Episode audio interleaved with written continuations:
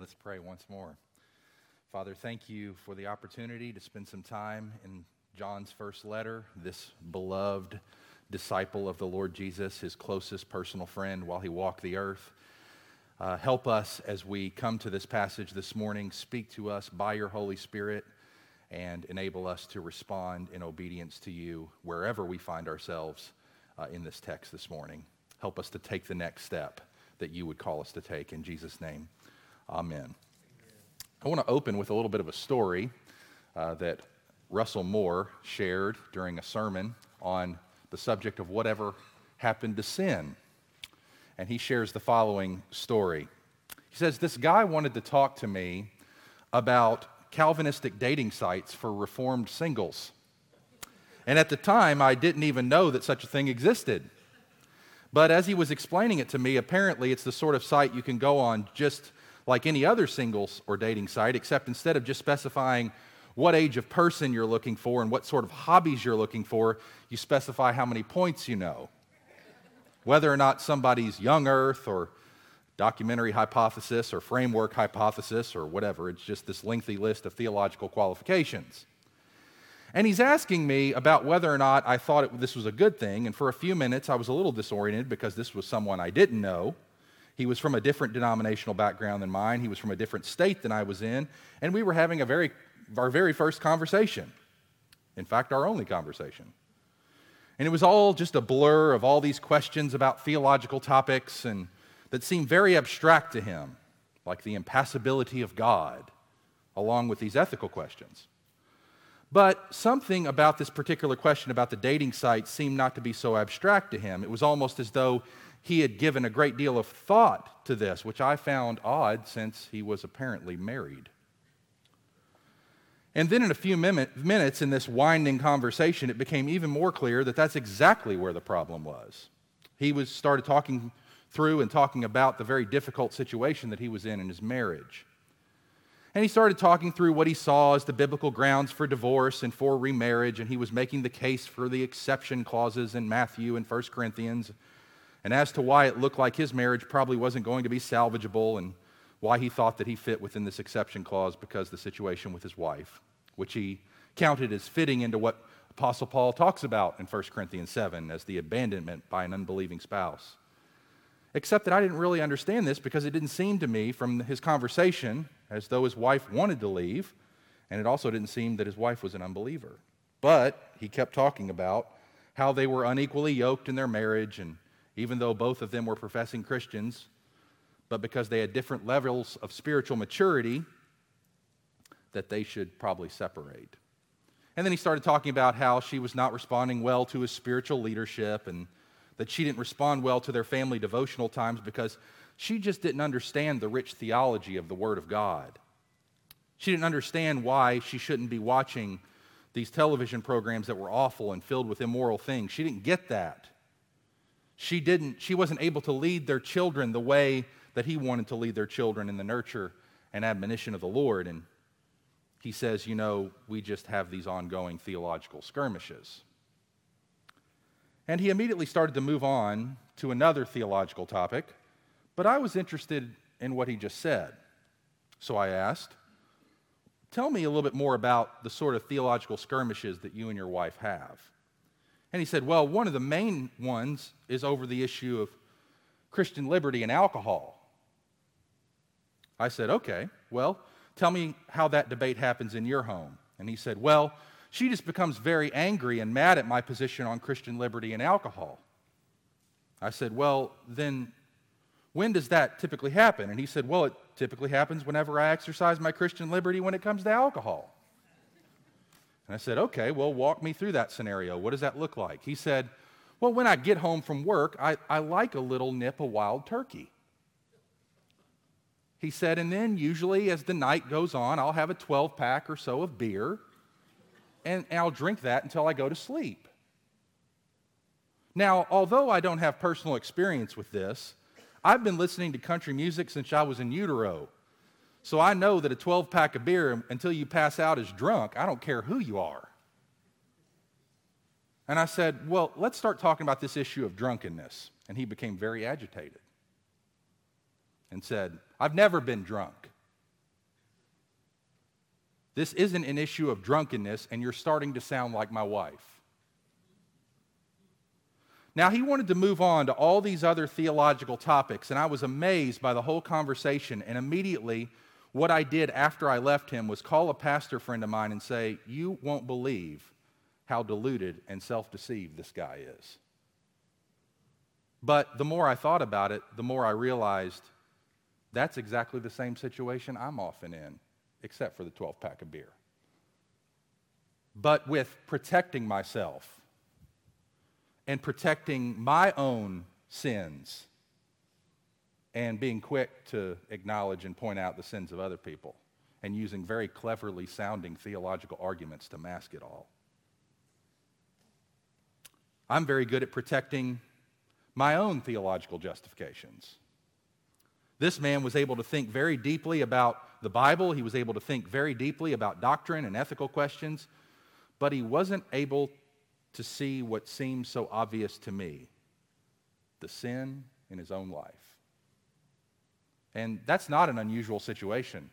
And I share that opening illustration to say that we're very good. We have 2020 vision when it comes to the sin in other people's lives, but often lack the appropriate eyewear, soul eyewear, to see the sin in our own lives. And this is the, the state that Scripture says that we're all in, and it's a state, state that we all need to be delivered from. And so that's our theme this morning is the, the subject of sin, everyone's favorite subject. But if, you, if I can remind you quickly, um, last week, John has four purposes for writing this letter, and we highlighted what those four purposes were. They were number one, to promote joy, number two, to prevent sin, which is what we're going to talk about this morning, number three, to protect the truth, and number four, to provide assurance to us as God's people. And there are three avenues of assurance that John is going to take us on through this letter. And it's, it's, it's not like these avenues are, are one road that leads directly into another road that leads directly into another road. Rather, think of it as more like a congested uh, intersection of the interstate where there's all kinds of roads converging together and you know, they're, they're, they're, they're swirling around each other. And so John's going to come back to many of these themes again and again and again and, and, and, and, and hit them from different angles. But those three main themes are doctrinal, that is, what we believe in our heads about who Jesus Christ is, moral, how that truth affects our lives and our relationship to our sin and obedience to God and what He's called us to do in His Word, and then relational, how that works itself out in love for each other as brothers and sisters in Christ. So, doctrinal, moral, and relational are the three avenues that John is going to continue to take us down. And this morning, we're going to look at the first of those avenues, which is moral. Well, it's the second of the two, but it's the first one he brings up. And it has to do with sin. The word sin is used in every verse from chapter 1, verse 7 to chapter 2, verse 2. He uses it at least six times, if not seven times. I, I didn't put the specific number down. But he uses the word repeatedly again and again in these verses. So it is the clear theme of our passage this morning in 1 John chapter 1 verse 5 to chapter 2 verse 2. But before we get into how we handle sin, which is what the theme of the sermon is going to be, we need to be helpful to have a definition, right? A definition of what we we're talking about when we talk about sin. Let's use the definition that John provides for us. If you'll look at 1 John chapter 3, verse 4, John defines what sin is. He says, Everyone who makes a practice of sinning also practices lawlessness. Sin is lawlessness. So, that's the most compact, straight to the point definition that, of sin I think that you're going to get, especially in this book.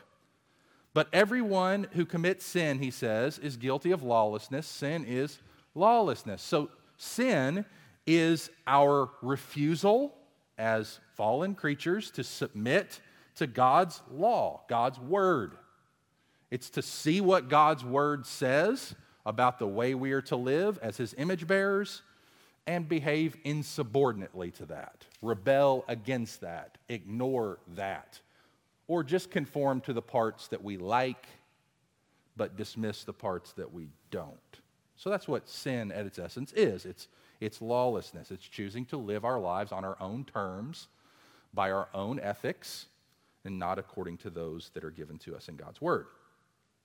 So, the question that's before us this morning is the question that this text asks of us this morning, and that is what is your, what is my relationship to our sin? Because we are all in relationship with our sin. The question is, is what are we doing about it? And how we do what we do about it, what our relationship to our sin is, John says, has every should have every impact on our relationship with God. Our relationship with our sin tells us a lot about our relationship with God. That's his point this morning. So there is there are two ways that he's going to talk about that reveal if you handle sin this way, you're not in relationship with God. But there's one way where you are in relationship with God.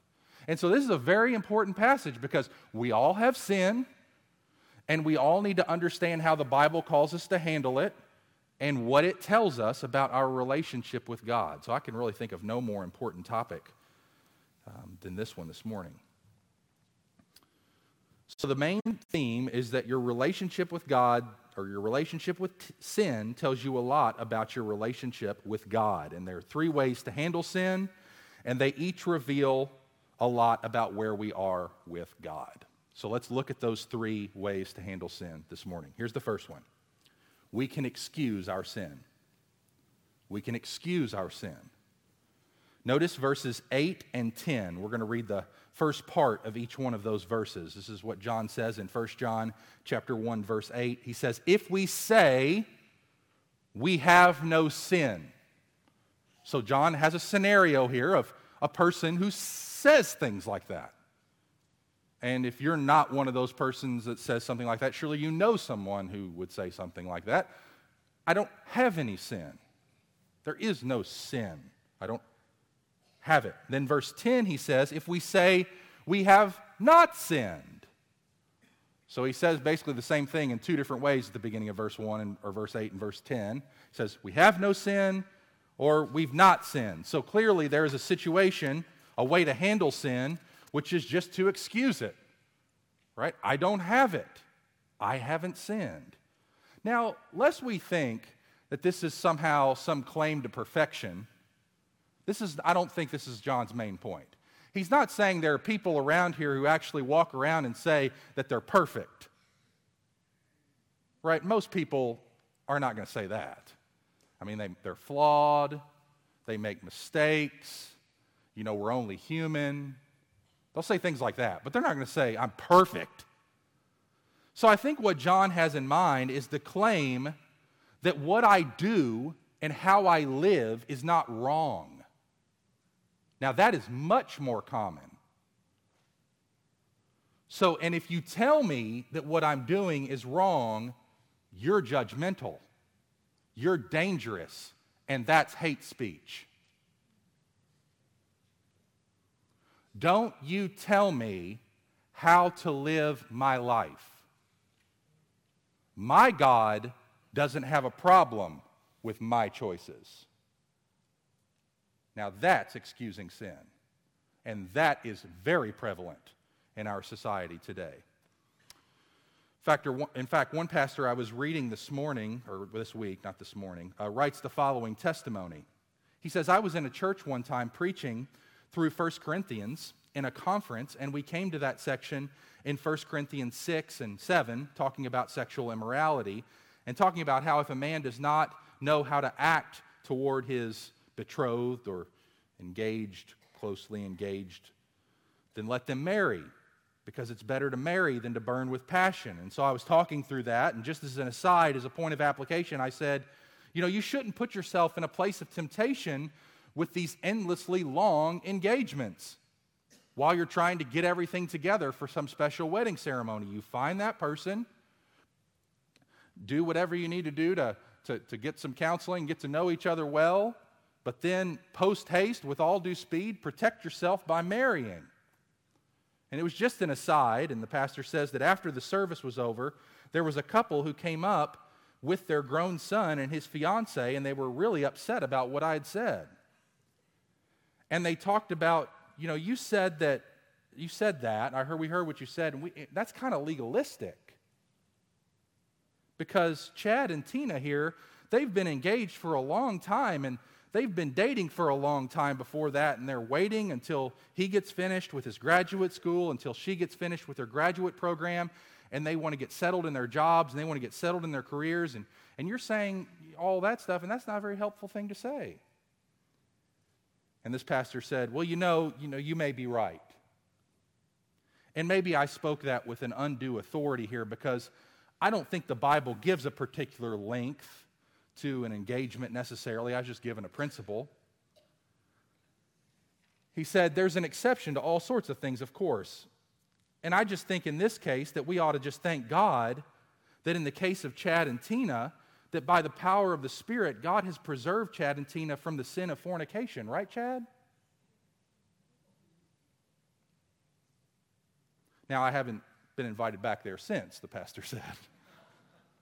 But it was clear in that moment that it was a scarier prospect for these parents of a grown son it was scarier for them that their son might not make it in American society than that he might not make it to heaven. Because ongoing unrepentant fornication lands you in hell.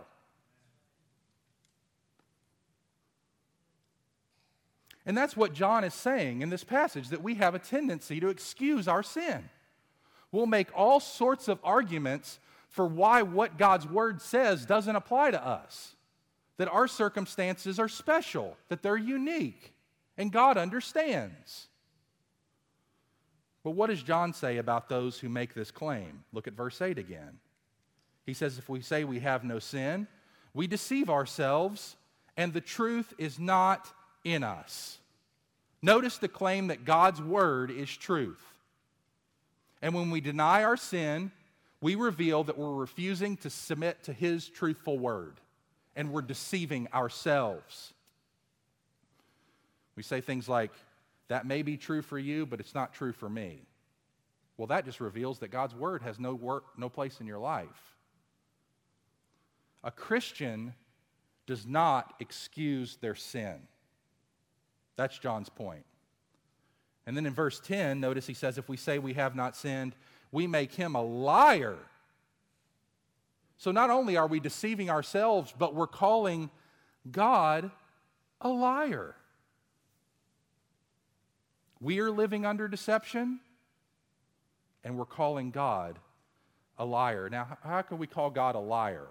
Say, I, didn't, I didn't say that. I just said that wasn't right for me, or whatever. Or Anyways, we excuse our sin. Because God has said everyone's a sinner. Romans chapter 3, verse 10 no one is righteous, no, not one. Romans chapter 3, verse 23 all have sinned and fall short of the glory of God. When we say that we have not sinned, or we say we have no sin, we're calling God a liar. And we're deceiving ourselves. We're living in an alternate, fake reality.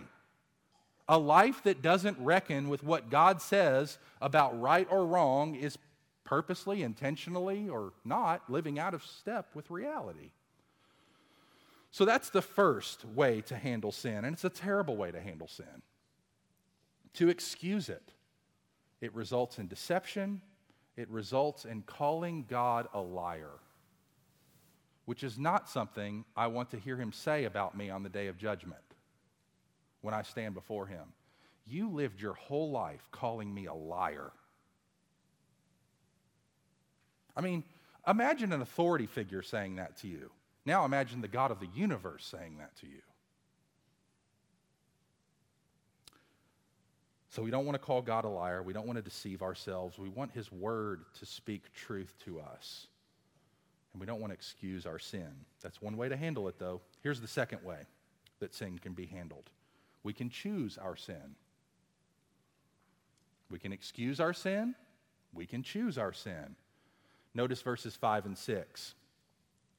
This is the message we have heard from him, John says. We've heard this from Jesus. And we proclaim to you that God is light and in him is no darkness at all. So he gives us a little mini doctrine of God, who God is. He doesn't tell us what light means. He just says, God is light, and there's no, there's no darkness in him.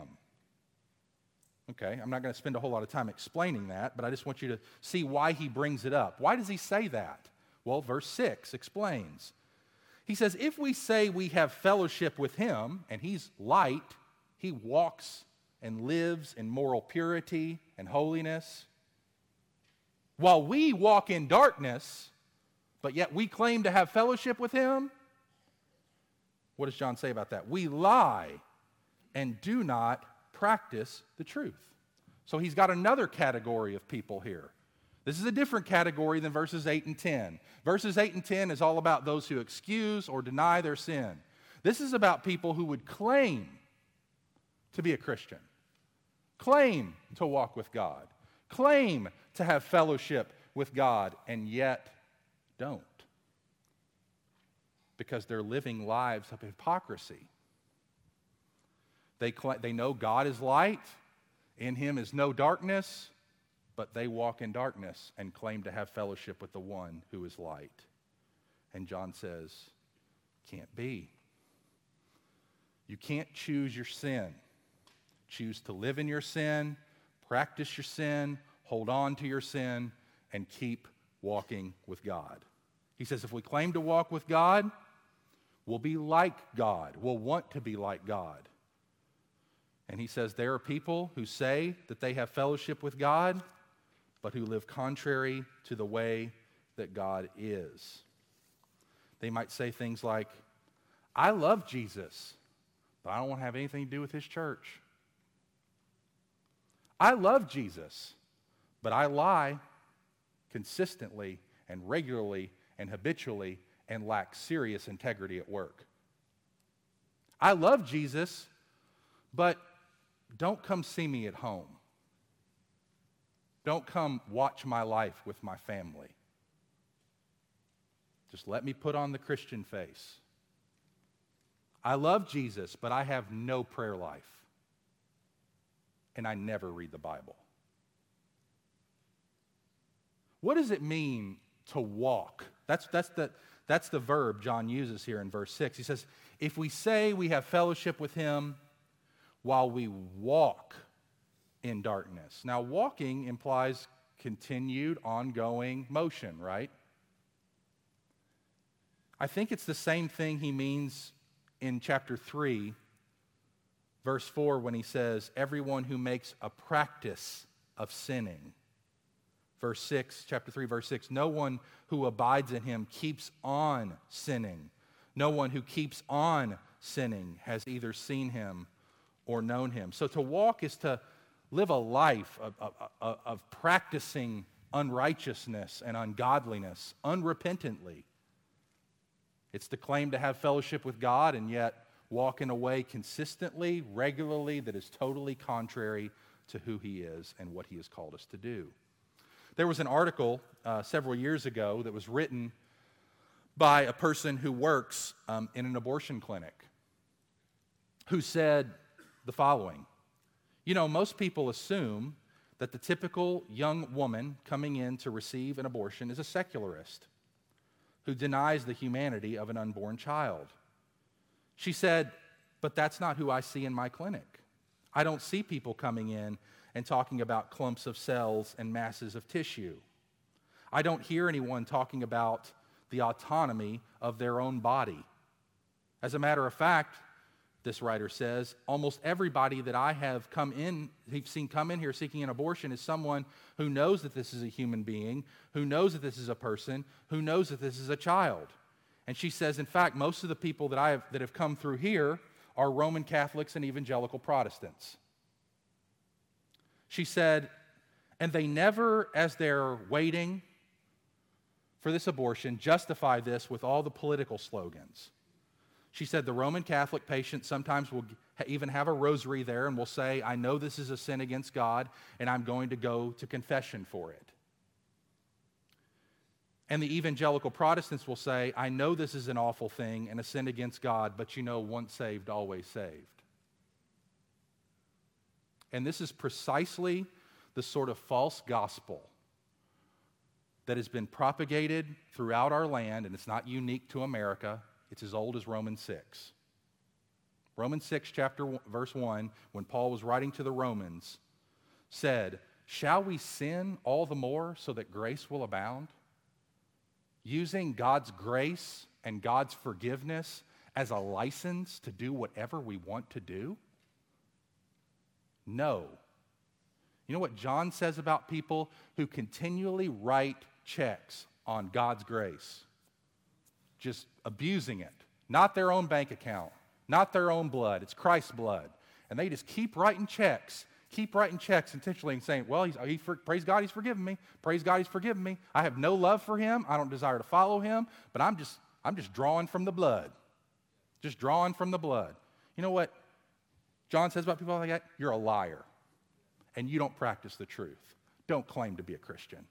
It's a disrespectful dishonor to the name of Christ that you would walk around claiming to be one of His and look nothing like Him and lie to the world about who our Jesus is. Stop it. Do not claim to be a Christian if you don't love Christ, walk with Christ, desire to follow Christ. Don't do it. John says no. So, John has a category here of something that many, especially in our cultural moment, do not, cannot agree with or see. He has a category for somebody who can claim to be something they're not. This is not a popular idea in our day. You are whatever you want to be, and don't let anybody tell you you're not, so says the world. But John has a category here for someone who can claim something and yet not be something. Says someone who can claim to be a Christian but not be a Christian. Listen, brothers and sisters, we don't get to have a relationship with God on our own terms. That's not how it works. You can't serve two masters, Jesus said. You can't serve yourself and your sin and Him too. You can't have Jesus as Savior and not have Jesus as Lord. Listen, if He's not calling the shots, He's not paying the debts. If He's not calling the shots, He's not paying the debts. In other words, if He's not Lord, He's not Savior. So that's what John says here. We can choose our sin, right? That's one way to handle it but you lose fellowship with God.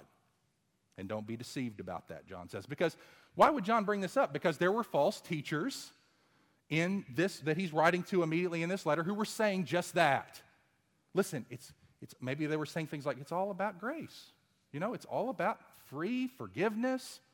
And anything that you try to, you know, if you try to put obedience on there or try to say that we have to follow Jesus, well, that's just more works. And no, we don't do that. We're all about grace here.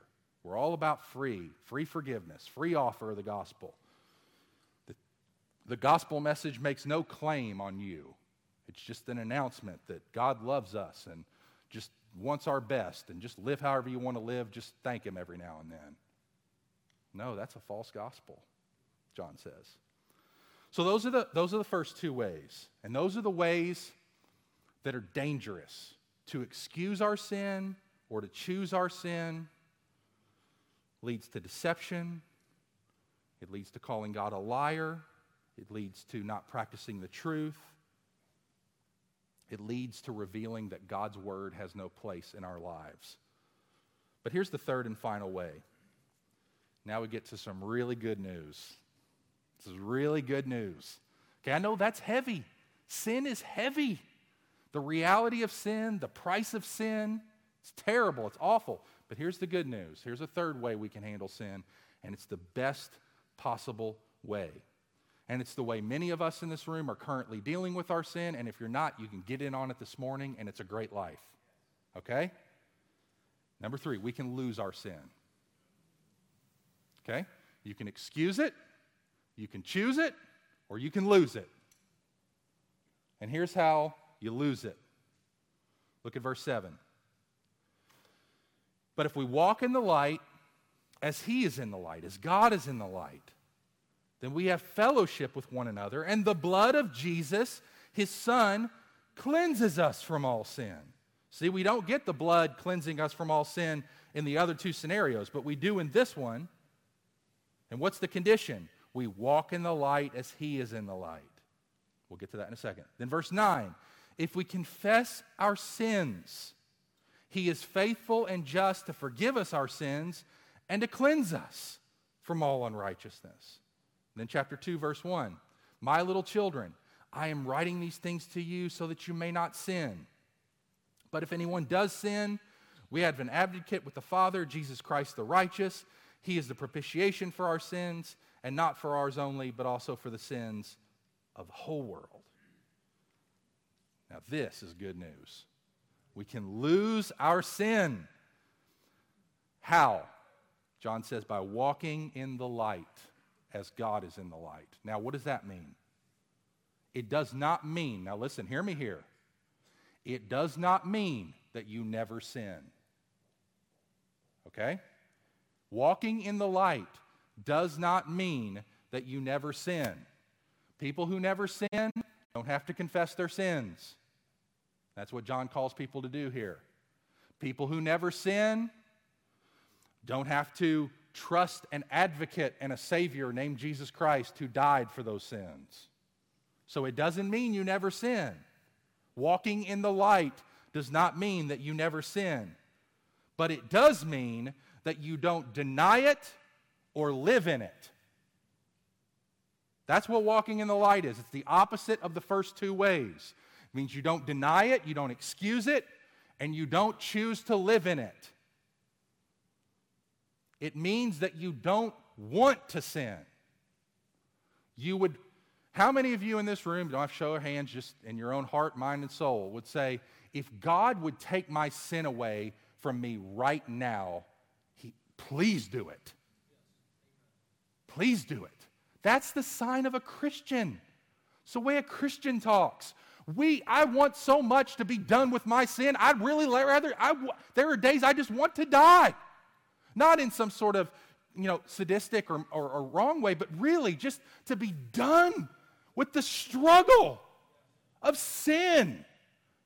I hate that it clings and I have to fight it. And it feels so ingrained in my soul. I don't want to sin. Even when I want to sin, I don't want to sin. And only Christians understand that. Even when we sin, we don't want to sin. We hate it when we've done it. And that's why John's writing this letter. Notice, and I should have said this up front. Um, I think it's such a good, he's being such a good pastor. When he says in chapter 2, verse 1, my little children, he knows that when he comes in to talking about sin with believers and, and, and wading into this very sensitive, difficult reality, that he speaks to them as one whom he loves and has compassion for. And I hope, I pray, I have been praying that that would be my demeanor. I don't say this in any, I don't want to say this from any sort of grandstanding platform. I am a fellow sinner, a fellow disciple who needs Jesus just as much as all of us do. And all your pastors would say that. We're looking to the same Christ you are. We're not on a higher spiritual plane. We're just needy beggars alongside of you, telling others where to find food that we ourselves are seeking to find. We don't want to sin. Sin becomes more the exception than the rule. It's not the dominant thing of our lives, but it is present in our lives. And I love the wonderful biblical balance that John gives us here. You notice he's neither too permissive nor is he too punitive. Did you see that in how he handles sin? He says, My little children, I'm writing these things to you in chapter 2, verse 1, so that you won't sin. He's not telling us all about the grace of God, of confessing our sin, so that we'll just go sin. So I'm not telling you all this so that you'll love sin and just want to sin and walk in sin. I'm writing it so you won't sin. He's not being permissive, but neither is he too punitive. And he says, But if anyone does sin, we have an advocate with the Father. See, John is neither too punitive or too passive or permissive, and that's what makes him a good pastor. And that's why he can refer to us as his little children. So, to, to walk in the light, just to summarize it, means that we don't want to sin, but we do sin. We don't walk in sin. We don't deny our sin. We don't refuse to confess our sins. But rather, we confess them. Walking in the light means, think about it. When you, uh, at my house, you know, um, when, we're, when we're in the living room, and my wife and I always talk about this quite a bit of how much light to keep in the room. She likes a well lit room, and that's a very good thing. She likes to, you know, turn all the lamps on and turn the, uh, uh, the above lamp on and, uh, and to, to open the windows and get flood the house with light. And I, I'm kind of cavemanish, and I like to keep it. And anybody visiting me in my office might think I'm weird because I keep all the lights down. I don't turn the because it feels too industrial and all that stuff. I just like it darker like it darker. It's, and so we've had to work through all that stuff. But one of the main reasons, you can pray for us, we might need counseling. You, so one of the main reasons that I don't like to turn the really bright lights on is because it reveals how dirty our carpet is.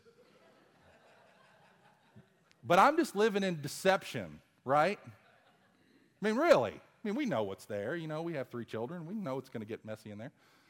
But it reminds me of all the spots that are there that I haven't seen. And see, that's what walking in the light is like. Right? When, when we begin to have fellowship with God and, and walk with Him, man, do the lights get cranked up in our life. They, all the lights come on. The attitude lights, they come on. You know, the impulse and motive lights come on. You know, sin's deeper than just behavior, right? It's way down here and why we do what we do. But that stuff gets cranked on, and we start to see, woo, and we can be like cockroaches, just fleeing. You know, no cockroaches in the house, I hope. But anyway, we can be like that. But no, we, but, but just because the light's on, right, doesn't mean all those stains weren't there. Just the, the new light gives visibility to what's already there. And, and that's going to happen with us as we walk with the Lord. The light gets cranked up because we're walking with Him who is light, and we're going to feel really dark like see all kinds of stains we didn't see before, and we might think that as a result of that, well, I'm probably not a Christian. No, you're just walking really closely with God.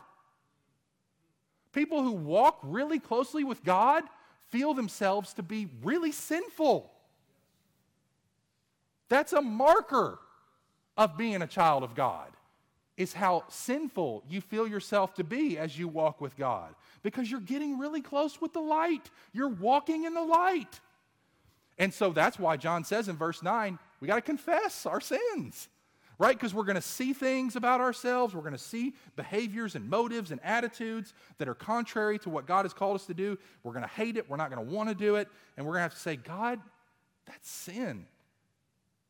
That greed, that lust, that pride that impatience, that selfish ambition, that anger, all that, that's sin. Forgive me.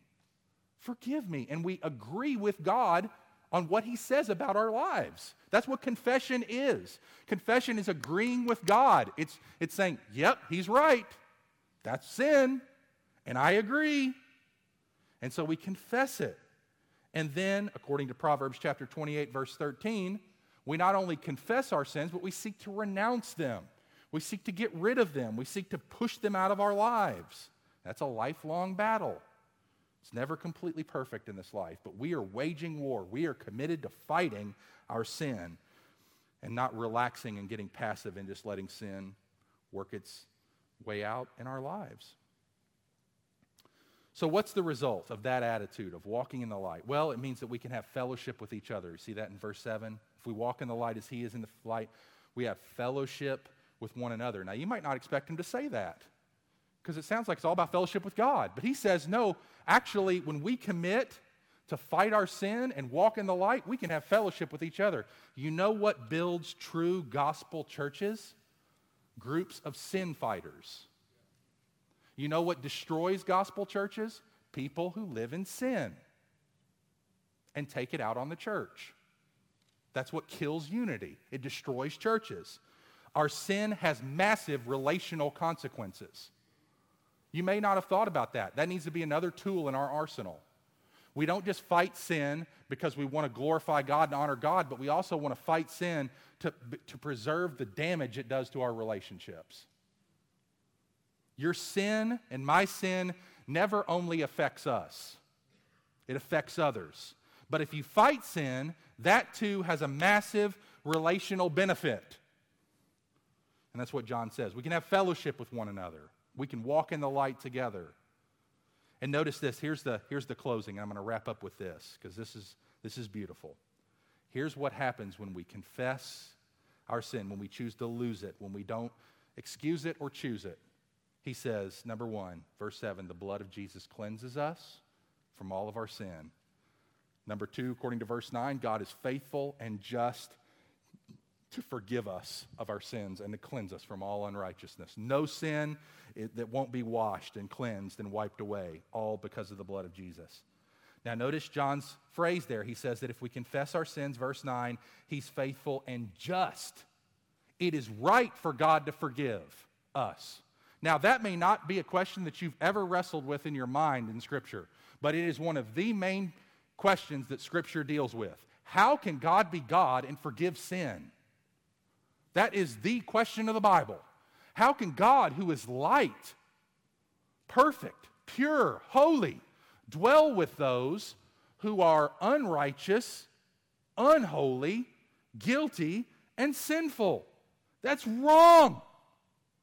Listen, we would, we would kick a judge off the bench in our county if he went around just forgiving criminals.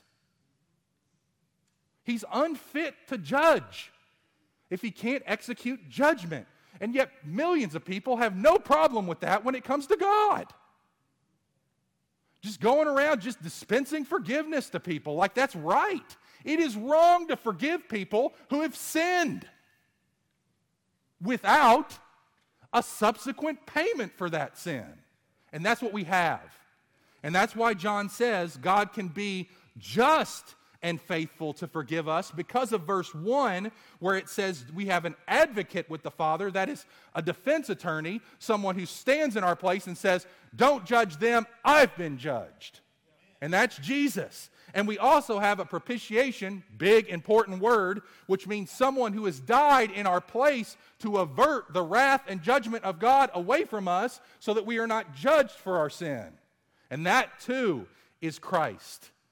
So the reason that we can lose our sin, that we can give it up, is because Jesus will cleanse us from it. He will forgive us of it. He will advocate for us, and He will propitiate all of God's wrath against that sin so that we can be finally and fully delivered and saved from sin. And he says, John says, this message is for the whole world. Chapter 2, verse 2. He's not talking about universalism, that everybody's going to be saved and that by the work of Jesus. He's not saying that. He's saying this message is for everybody. We got to tell everybody about this. Listen, don't excuse your sin. Don't choose your sin. You can lose your sin. Here's how Jesus came, lived, died. If you will confess your sins, agree with God about what He has said about your life, if you will forsake that sin and say, I don't want it anymore, I'm going to fight against it, imperfectly, but really, I'm going to fight against it. I don't want it in my life. I want to cling to Jesus. He will advocate for you, He will propitiate your sin, and He will bring you safely into fellowship with God forever. And I close with this this is a sign of the saved. Talk, that's what we called this series Signs of the Saved. Here's the first sign saved people don't deny their sin, they don't excuse it, and they don't live in it. They don't choose it, but rather they fight against it.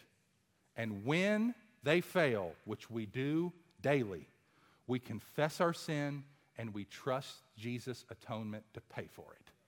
That's what we do. That's what saved people do. We confess it and we trust Jesus to pay for it. Let's pray. Father, thank you so much for the time together in your word this morning, for this opportunity to do some real soul analysis of our sin and to bring it into the light of your word. And we pray that you would, that you would both convict and encourage us this morning. That none of us would leave either too permissive or too punitive in our views of sin, but that we would recognize sin is serious, that it's dangerous, but it is no match for the incomparable mercy and grace of the Lord Jesus Christ. So help us to confess, help us to walk in the light, help, help us not to excuse or choose our sin, but rather to lose it, knowing that joy and fellowship with God and fellowship with one another is on the end of that loss. And that makes no loss at all, but only gain. We pray all this in Jesus' name. Amen. Let's stand together.